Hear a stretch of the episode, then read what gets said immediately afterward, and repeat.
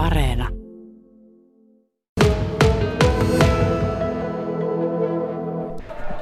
Juha ja Kouluvila, SIKon fitnessvalmentaja. Aika karu, karu päätös oli mennä ensin tähän illaotteluun, niin siinä oli rangaistuspotku SIKlla ja ei mennyt montakaan minuuttia, niin olikin vierasjoukkojen johdossa. Että minkälainen kokemus oli tuolta penkin puolelta? No ei, hieno, hieno tunnelma totta kai. Harvoin tällaista tunnelmaa on täällä kotistadionilla, että näitä pelejä pitäisi, pitäisi saada ehdottomasti lisää, että, mutta se vaatii myös se, että menestytään kotimaisessa liigassa. Sulla on kenties seuran paras kokemus tuolta Norjasta, kolme kautta siellä, niin mikä siellä Lilleströmissä Oslon liepeillä nyt ensi viikolla sitten odottaa? No mä veikkaan, että muutaman kerran siellä olleena, niin siellä tulee aivan toisen näköinen Lilleströmi vastaan, että varmasti hyökkäävä paljon enemmän ja aggressiivisemmin. Tänään ne aika paljon katteli vielä ainakin tuossa alussa, ei lähtenyt hirveästi prässäämään ja mutta la, laadukas jengi kaiken kaikkiaan. Kyllä se näki monessa asiassa tuolla kentällä. Mitäs muistat niiden puitteista tai kotiyleisöstä? No varmasti nähdään tuo fanimäärä vielä moninkertaisena siellä. Et se on aika pieni idyllinen stadioni Hornan kattila, hyvä nurmikenttä ja niin päin pois. Mutta täälläkin tosiaan tuollainen kolmisen sataa norjalaista saapunut tänne, niin tottuko tällaiseen tunnelmaan silloin Norjan vuosina? No joo, itse asiassa tuossa päivällä kun satuin ajamaan kaupungin ohitte, niin hotellin Lakeuden terassi oli täynnä näitä norjalaisia faneja. Ja pitkästä aikaa tuli sellainen tunnettuinen vatsanpohja, että on matsipäivä, että se oli Norjassa se hieno muisto, että kävi kaupungilla, niin ei voinut erehtyä, onko matsipäivä vai ei. Se näkyy kaupunkikuvassa. No kerro vähän noista Norjan vuosista. Tosiaan Simo Valkoiren kanssa sinne lähditte silloin 2018 kolmisen kautta siellä viihdyit, niin minkälaisia vuosia ne oli ja miten ylipäätänsä sinne silloin päädyit? No Simohan itse asiassa meni jo 2017 kaudella sinne ja sitten kun täällä oli kausi ohitte ja siellä oli kausi ohitte ja niin, niin Simo pyysi mukaan ja muistan heidän urheilutoimen johtaja matkusti tänne Helsinkiin haastattelemaan mua. Piti olla nopea, nopea vajaan tunnin haastattelu, mutta se verähtikin neljä tuntia ja, ja tuota, siitä se lähti sitten rullaamaan ja neuvottelu käyntiin. Ja hien, hieno kokemus kaiken kaikkiaan ja kyllä totta kai jos mahdollisuus tulisi uudestaan lähteä, niin vakavasti pitäisi harkita, että on se kulttuuri jalkapallon parissa on, on askeleen kaksi edempänä kuin täällä. Että jalkapallo on kuitenkin iso, isoin laji ja seuratuin laji Norjassa. Niin kaikin puoli hieno kokemus. Minkälaista se elo siellä Tromsassa oli näin niin jalkapallon ulkopuolella? Niin, no sellainen uniikki paikka varmasti maailmassa, että tuota, paljon, paljon turistia käy, ei sitä turhaa Pohjolan Pariisiksi sanota.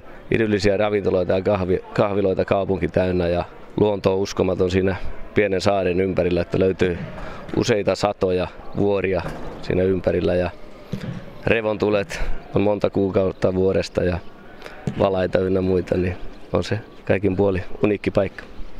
No miten se niin kuin näin jalkapallo- ja urheilumielessä, mitä Norja opetti? Se on hurja kestävyysurheilumaa niin talvi- kuin kesälajeissakin, niin onko se sattumaa vai jäikö siitä sellainen fiilis, että se, se perustuu johonkin?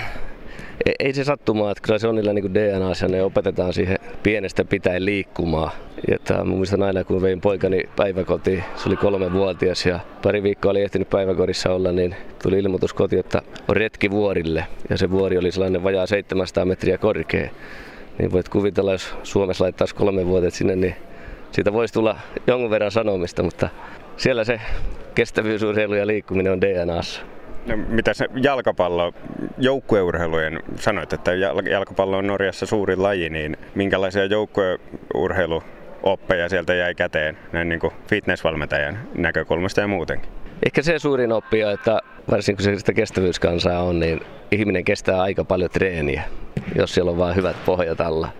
Uskaltaa uskaltaa kyllä kuormittaa, mutta se vaatii sen, että on, on se hyvä peruskunto niin kuin monella norjalaisella on, niin ne myös palautuu sitä kovasta treenaamista ja pystyy taas uudestaan mennä. Että se oli ehkä se suurin oppi näin niin kuin omasta ammattinäkökulmasta.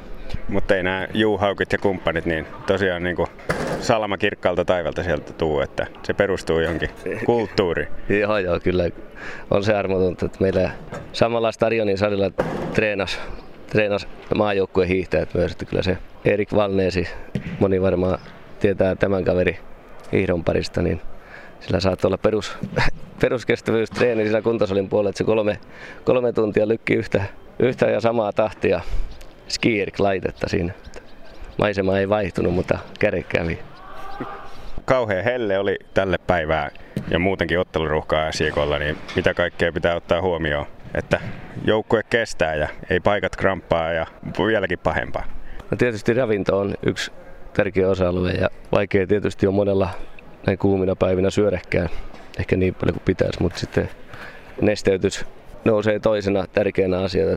Tällaisella kuumuudella keho menettää aika paljon nestettä tuossa matsin aikana, että sillä saattaa kolmisen kiloakin jollakin kaverilla tippua paino, niin on tärkeää, että huolehtii nesteytyksestä. Ja sitten energiakielellä sun muilla yritetään sitten saada muuta energiatasapainoa pidettyä yllä. Yllättikö se sua mikään tässä Lilleströmin tämänpäiväisessä esityksessä? Ei sinänsä. Mä odotin, että ne lähtis vielä rohkeammin hyökkäämään, mutta tuota, ehkä me nähdään se, se puoli sitten Lilleströmissä kotiyleisön edessä. Että näissä europeleissä nämä vieraspelit on, on aina vähän erilaisia. Että kotona sitten laitetaan aina niin sanotusti parasta pystyy. No vielä se, että minkälainen usko jäi SIK on. Toki yhden maalin takaa ja matka Norjaan ei ole ideaalitilanne lähtökohta, mutta siinä oli rankkupotku, rankkupotkun päässä johto-osuma täälläkin, niin onko sellainen fiilis, että jotain on vielä tehtävissä? No varmasti on, varmasti on tehtävissä. Niin kuin nähtiin Floraa vastaan täällä, niin yksittäisessä pelissä saattaa tapahtua ihan mitä tahansa.